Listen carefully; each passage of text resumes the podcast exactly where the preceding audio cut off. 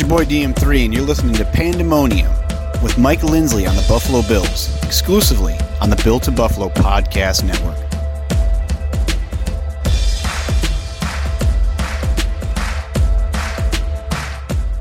Bills Mafia, what is going on? I'm your host, Mike Lindsley. This is indeed the Pandemonium Podcast and the Built in Buffalo Podcast Network. Hey, make sure you follow us all over the social platforms at Built in Buffalo underscore on Twitter. Subscribe to the YouTube page. Check us out with all the content you need seven days a week at builtinbuffalonews.com. And of course, you can hit me on Twitter at Mike L Sports as well. Really special guest to bring onto the program. He is a Buffalo Bills uh, great and uh, got into the Super Bowl run a little bit late. Uh, you know, a few few of the Super Bowls were already in. He got in for that last one, uh, but uh, played guard for the Bills. And uh, if you know his, uh, his his story, he played 106 games in the NFL, all with Buffalo. He started 102 of them at center, offensive guard, and offensive tackle. And uh, under Wade Phillips, when the Bills had an eight and eight one loss record, he became their starting center, rep- replacing Dusty Zeigler, who went on to play with the Giants. And he played between left guard Ruben Brown and right guard Jamie Nails in all 16 games. And so uh, Jerry Ostroski is going to join us here on the program. Jerry, uh, really appreciate a few minutes here. And of course, you can follow Jerry on Twitter at Ostroski underscore Big O. He's also a University of Tulsa Football Hall of Famer. Pretty cool there. Former Buffalo Bills offensive lineman Jerry Ostroski. Hey, Jerry. Hey, no problem, man. Glad to be back. So, how do you feel about the Bills going into the last part of the season here? You know, are you are you confident in this group? Yeah, for sure. I think that uh, they've got a really good football team. I think they're a team that's primed and ready to go. I'm hoping, I'm hoping that the injury bug uh, stays away from them. They kind of got all the injuries out earlier in the year, and you know they're getting healthier and healthier as they go along. And with the addition of a of a Cole Beasley and some other players, I think uh, they're priming for a run. When you watch the offensive line, obviously you know the offensive line very well is this a line that can perform even better than what we've seen? Because I think that there have been injuries, or you know, there are holes. Guys have had some roller coaster seasons, right? But when they're all in there and they're all together, I don't know. I think this offensive line's pretty good, Jerry. What do you see when you watch their offensive line? I think so too. I think it's a group that's that's had some injuries. And they're trying to overcome some stuff. Uh, earlier in the year, I think they probably had about four or five different O line combinations uh, that played in games and started games. So, you know, it takes a little bit of time. I think that, you know, this is a group that's really good in gap scheme type stuff and running the stretch and running fold scheme things. I don't think they're a tremendous uh, zone blocking team by no means, but I think that they really excel when they can use their athleticism, get out and run. And uh, I think that uh, Dorsey's been doing quite a bit of that the last few weeks.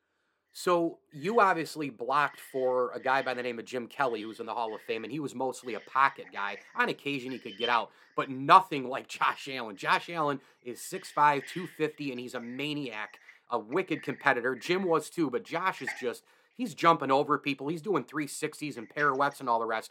How do you think you would approach blocking for this guy who's constantly all over the place?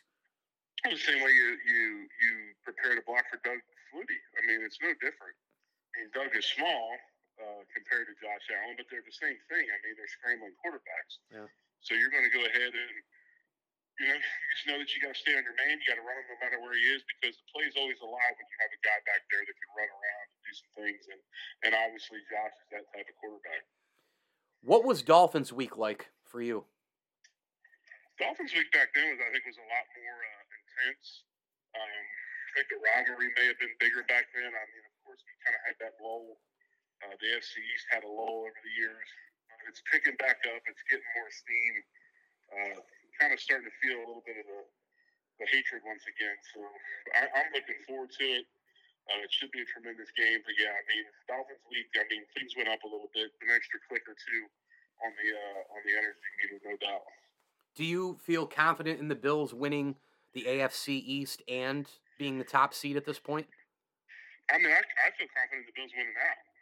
Wow. I mean, I'd expect us to win the whole, uh, you know, win out this season uh, and, and, take that number one seed and, and enjoy all the uh, benefits you get from playing uh, late in the season in, in, in, Buffalo. So, yeah, I would be disappointed if they didn't win out. A couple more for Bills great Jerry Ostroski, the former guard uh, for the Bills from 1993 to 2001, and a Tulsa uh, Hall of Famer, of course, with the Golden Hurricanes, his 55 jersey is also retired. Um, I'm I'm curious to know what you think about the way the NFL edge rushers are these days. In other words, the Micah Parsons, the Von Millers, those kind of guys when he's healthy.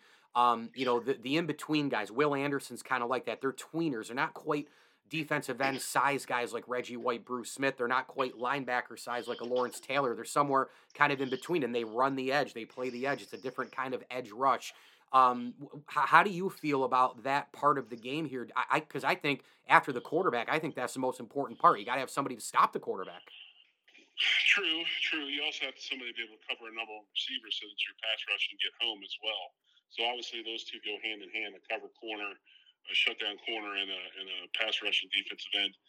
Obviously, the game evolves. Back when uh, in the '90s, when I was playing, those defensive ends were a lot bigger were more bigger body guys, right. guys that could really play. Uh, you know, were more physical type run stopper guys as well as rush quarterback. Now, the way the game's evolved and, and the passing and all that, you've got offensive tackles that are a lot taller. Maybe they have issues bending as well. Uh, say a, a guy that's not as tall. That's where the guys like you know Von Miller and and the rest of them come in. I mean, you're starting to get some athletic mismatches especially with Micah Parsons. I mean, Micah Parsons reminds me of, of Lawrence Taylor, you know, just absolutely so much. I mean, as a kid, I watched Lawrence play, I watched LT play. Being in Philadelphia and being an Eagles fan, you know, and that's how Micah plays. And so they're taking advantage using their athleticism maybe against some guys that aren't quite as athletic as they are. But, um, you know, obviously that game has evolved quite a bit. Okay. The weather in Buffalo, when it's this time of year and if they can get the home field advantage what what did you hear when you played when the Bills had home field advantage what what were some of the terrifying thoughts about the visiting team you know going in there and trying to win why is it an I advantage? Think the prime example, yeah, I think the prime example of this is is is you know when Thurman went down to Miami for that year, you know the Dolphins had historically come to Buffalo. Mm-hmm they come out with hoodies on, six, seven layers. They just couldn't move. They couldn't play. They had so many clothes on because they're so worried about the cold. You know, and the first thing Thurman told them was, "You guys look like idiots. you need to get rid of all the extra stuff, wear what you normally wear, and, and go out and play ball." And um, so, you know, that's the biggest thing is just the psychological aspect. Anybody can play in the cold, but when you don't wake up in it every morning like you do in Buffalo, New York, it's awful hard to to go out there and trick your mind into thinking, you know, this is fun. Last question for you. I had uh, Marv Levy on a couple months back on the show, uh, on my other on my other show, and um, uh, he he was obviously uh, as alert as ever. And you know, I know that you think uh, uh, great things of him. What, what did you learn from Marv that really has stuck with you through the years, Jerry? I think I think the biggest thing was just you know, Marv was such a a manager of of, of people. I mean, he was such a matter of people, manager of people, and he, you know, he had a way that he liked to do things. But he wasn't like that that hammer. He wasn't that guy that came in and was like, "You're going to do this or else." He, you know, he, he, he treated everybody like a like a man. Um, he, he let everybody have the opportunity to do their job, and if they needed some help along the way, he would give it to them. But you know, he just understood that everybody heard things, did things differently, and there was really no one concrete set way of doing stuff. And you know that's why he was successful in Buffalo because he had so many great players and he was able to manage those guys along the years. Buffalo Bills great Jerry Ostroski. You can follow him on Twitter at Ostroski underscore Big O, the former Buffalo Bill uh, offensive lineman and a uh, Hall of Famer for the University of Tulsa football. Jerry, I really love uh, our chats. Appreciate you getting back with me, and uh, we'll talk down the line here. Go Bills. Sounds good. Go Bills. Terrific conversation, as I expected, with Jerry Ostroski. I'm going to hit on the Bills Jets game from this past week, and then I'm going to preview Dolphins week here on the Pandemonium podcast and the Built in Buffalo podcast network. Uh, a reminder to definitely subscribe to our YouTube page and get us all over the social platforms uh, as well as builtinbuffalonews.com. That's builtinbuffalonews.com. Um, so first things first, right? Sometimes you just win ugly in the NFL. I mean, that's just really what it boils down to. You know, you just win ugly in the NFL, and it's okay, especially this time of year. I think going into the Jets game, Um, I found it laughable that people were predicting Bills 38 to 13 and all these scores, these wild scores, because I'm thinking, yeah, okay, revenge is on the mind, but the weather's going to be terrible. And, you know, the Jets have a really, really good defense here. And if they get a turnover, if they move the chains on third down, if they're efficient in keeping Josh Allen off the field, it could be a close game. Now, the key play of the game at the end of the first half was clearly when Dawson Knox came in under center or uh, you know behind center behind Mitch Morse on a fourth down deal. It was a short field. You knew the Bills were not going to go for that. Everybody knew it except C.J. Mosley, right? So he jumps over and he gets the offside call. The Bills then uh, proceed to, I think, really change the game. I mean, right after that, the Bills go down and uh, score a touchdown, capped by the amazing Allen, you know, toss to Dawson Knox, that little float pass and Knox, you know, kind of pirouettes into the end zone um, for the for the touchdown. The Bills were in, in control, even up a touchdown. Now the Jets tied it, but then the, the Bills with a great quick drive, six plays, 75 yards, 239 in time, made it 14-7. They get a Bass field goal at the end of the third. They get a Bass field goal at the start of the fourth. And then obviously the block punt, you know, kind of made some things interesting. 20 to 9. The Jets get the ball back. Uh, they did have the fumble um, as well, but uh, got a field goal. And then there was a chance that maybe the Jets could get the ball back and get a two point conversion. But the Bills were firmly in control, I thought, at 20 to 7. It was just a matter of kind of riding the clock out, trying to not make any mistakes, and, you know, going and, and winning the football game. Uh, I thought Josh Allen in the first half, his will, especially on the ground, was was a huge difference in this game. He only had 147 yards through the air and a touchdown, 16 to 27 passing, but he did not throw a pick. He did not have any fumbles. Uh, the running game was 102 yards, not that much, and also Josh Allen back up to the top as the leading rusher. Right, this was a huge Dawson Knox game. I mean, he had the touchdown catch, he had the huge play where he went behind Mitch Morse and drew Mosley off sides. He was great at blocking both, uh, you know, really in the run game, but in the pass game as well when he could get downfield. I, I thought I just thought Dawson Knox was outstanding in this game, uh, arguably the best player, um, you know, for the Bills for sure. Uh, the Bills had two recovered fumbles. Um, you know, one of those obviously happened deep and late into the game. Um, and and and I gotta say, I mean, the Jets fumbled four times, and they lost two of them. Right. Um, so actually, no, they fumbled three times and they recovered one. So yeah, they lost two. It was the Flacco fumble and then the Michael Carter fumble. They recovered the Mike White fumble. Um, hey, kudos to Mike White, man. Seriously. I mean, this guy got drilled by Matt Milano, drilled. And he was still able to go out there and perform and you know, on the bad ribs and all that. He went back in the game and, and, and you thought maybe he was going to will the Jets to a, a miracle of, of some sorts, right? I mean, he was he really was in there gutting it out. Um, but the Bills are showing their might at home. They're five and one now, and you know they're showing that they can win in a bunch of different ways, right? Like think about the Titans. The Titans are a team. They're a decent team, but the Titans after Derrick Henry do not have any semblance of an offense, right? They don't have anything. And if the Jaguars or anybody else scores 36 points, which Jacksonville did this past week, the Titans are not going to beat you. They cannot keep up with you offensively the Titans can only win one way Derrick Henry and controlling the game, gutting it out, getting turnovers on defense and playing with a short field, winning clock management, winning time of possession, all that kind of that's the only way they can win. They can't have Ryan Tannehill beat you. They can't beat you 35 to 31. They can only beat you 17 to 13 or 24 to 20. You know, the Bills have the ability, as do the Bengals, as do the Chiefs, as do the Eagles, as do the Cowboys, as do probably the 49ers. They have, you know, uh, the ability to beat you in a million different ways. And I think the Bills are showing that right now. I mean, they just won 20 to 12 in horrific conditions in Buffalo. When you look at this, you know, last stretch here, you know, three wins in 12 days. Uh, the Bills have now won four in a row, right? I mean, the Cleveland Detroit wins in Detroit. Uh, and then at New England on a short week, which was completely dominant. I mean, they won 24 10. That game felt like it was 50 to 10. And, you know, now they're 10 and 3 and they're atop the AFC uh, East and atop the AFC overall. They got to obviously keep winning, which brings me to Dolphins week and another enormous, enormous game. Sometimes in the NFL, it's when you get a team, right? Timing is everything.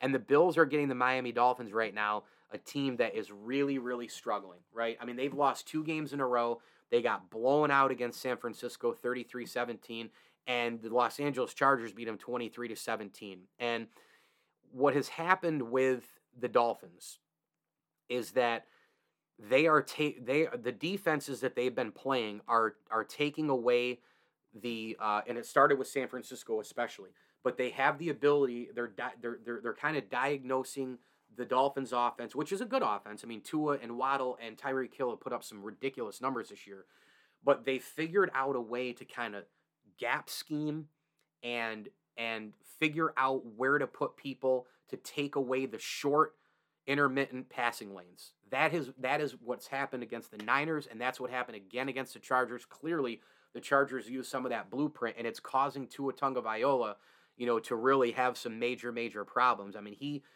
threw two interception against, uh, uh, interceptions against the Niners. He was horrific against the Chargers as well. He only had a 35.7 completion percentage. Uh, he only had 145 yards. He was sacked twice. Looked totally clueless. Missed a bunch of people. Threw overthrew people. Underthrew people. Probably should have thrown a couple picks in that game too. But Tua has struggled with this scheme, and so I think with the Bills, I think what you're going to see is the linebackers against Tua. This is going to be a huge game for the Milanos and for uh, Tremaine Edmunds, and it's going to be a huge game for, uh, of course, uh, I think Taron Johnson in the nickel position. Uh, it's going to be a huge, huge, huge game because they have the responsibility of doing exactly what the 49ers and the Chargers have done the last couple of weeks in terms of, you know, getting in front, taking away, you know, the, the, the gaps in those short passes. Because the Bills, if they're going to win this football game, this Saturday. I think they do. I'm leaning towards 27 21 kind of score. Um, but if they're going to win this game, they need to absolutely positively, uh, you know, eliminate the big play for the Miami Dolphins. If the Dolphins can get a couple of big burners where they, you know, dump it to Tyreek Hill for six yards and he runs for 50, the Bills will be in trouble in this game because Miami, their big play offense is literally their bread and butter. That is where their that is where their bread is butter. That is the Dolphins. That's their excitement about them. That's how they get it going. That's their DNA. And so if the Bills can eliminate the big play, I think they've got a tremendous shot to win this football game. I think the Bills are more talented. I think the Bills are I mean, if you want to talk about a revenge game above any other, the Chiefs are always going to be number 1, right? At this point. But like the Dolphins, the way the Bills lost that game in Miami, they know that they let that slip away. I mean, the Bills, you can tell me all you want about the weather advantage for Miami and all that.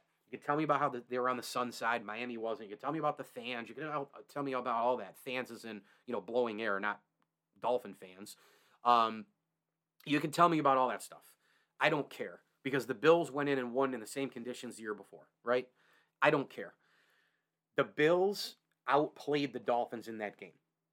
For as much crap as the Dolphins fans want to talk, the Bills absolutely outplayed them in every facet of the game, pretty much, right? It was just a bounce here and a bounce there that didn't go the Bills' way. The revenge factor will be even greater than this past week against the Jets against Miami. I am picking Buffalo 27 to 21. And oh, by the way, it is interesting. Dolphin fans, many of them say well, Josh Allen is only good because they got Stefon Diggs. Sure thing. Then the Dolphins get Tyreek Hill, and all of a sudden Tua Tagovailoa is an MVP candidate. But Josh Allen is still only good because Stefon Diggs is his, his, number one guy, right? I mean, come on. We know the football puzzle is what it is, right? There's 53 men. You need everybody. The quarterback's the most important part, but if you don't support the quarterback, the quarterback can only do so much. You got to have great coaching. You got to have this. You got to have that. It's all got to fit and blend together, right? And so the Bills this week Again, it appears as though the roster is relatively healthy. I know that they're coming off of somewhat of a short week. You know, playing Sunday at 1 o'clock. It would have been Sunday at 1 again, but they flex it out to prime time on Saturday night as a part of a triple header NFL on Saturday. That's all fine and dandy. The Dolphins have a way, way, way, way, way harder task, okay? The Dolphins went uh, to San Francisco. I don't even know if they're flying back across the country and then flying back to LA. I don't know what they did. But either way, two trips to the West Coast the last two weeks. Then they got to fly. They, they, you know, you fly back to Miami, uh, and then you've got to fly up to Buffalo. You know, on a short week because they played. you know, they played they played Sunday night. I mean, that's you know they didn't get back probably until like five six in the morning on Monday, and then you know they got to go right to the football offices and you know football facilities and get ready for Buffalo uh, on Monday with like no sleep, and then Tuesday, Wednesday, Thursday. I'm assuming you leave Friday early for Buffalo, maybe, maybe even Thursday. I, I I don't know what the travel schedule is. I'm not I'm not the travel coordinator for the Dolphins, but man, two West Coast games in a row. They got beat handily in both. I know the Chargers only beat them by one possession, but good grief. I mean, whew, that is that's some tough stuff. And now you got to fly up to Buffalo. So I think the Bills though are playing decent football. I think that their best football was at the beginning of the year. I think that their best football could be found again, but I like the fact that they have a complementary offense. I like the fact that they can win in different ways. I like the fact that they have a little bit of a ground game. I like the fact that Josh Allen's correcting his turnover situation. I like the fact that the coaching is improving. I like the fact that there's an opportunity to maybe get home field for the entire playoffs. Everybody go through Orchard Park. I like the ability. Uh, uh, I like the possibility that the offensive line could be together and dominant by the end of the year. The front has been great. I mean, look, no Von Miller, but you could felt, feel his presence against the Jets this past week. You could feel it. Greg Rousseau was a monster, probably his best game as a Buffalo Bill batting down passes, sacking the quarterback. Epenesa was all over the place, Basham all over the place, Shaq Lawson all over the place. Unbelievable job, ground game, and pushing the pocket to get to Mike White. Uh, you know, in this game as well as Joe Flacco from guys like Tim Settle and Daquan Jones. Daquan Jones is the most unheralded signing for the Bills in the offseason. He has been spectacular for Buffalo. And when Milano's healthy and Edmunds are, are healthy, you know, is healthy, that defense is a completely different animal. Jordan Poyer was a beast yet again. He's all over the place. Damar Hamlin doing his thing. The cornerback spot, it's still kind of a work in progress, believe it or not. I mean, we're heading into week 15. Trey White is back now playing pretty much at 100%, but that other side is, is, is hit and miss. I mean, it's been a revolving door, whether it's been a Xavier Rhodes or it's been, you know, a, a, Kaiir Elam and Christian Benford, and he's hurt and you're waiting for him to get back.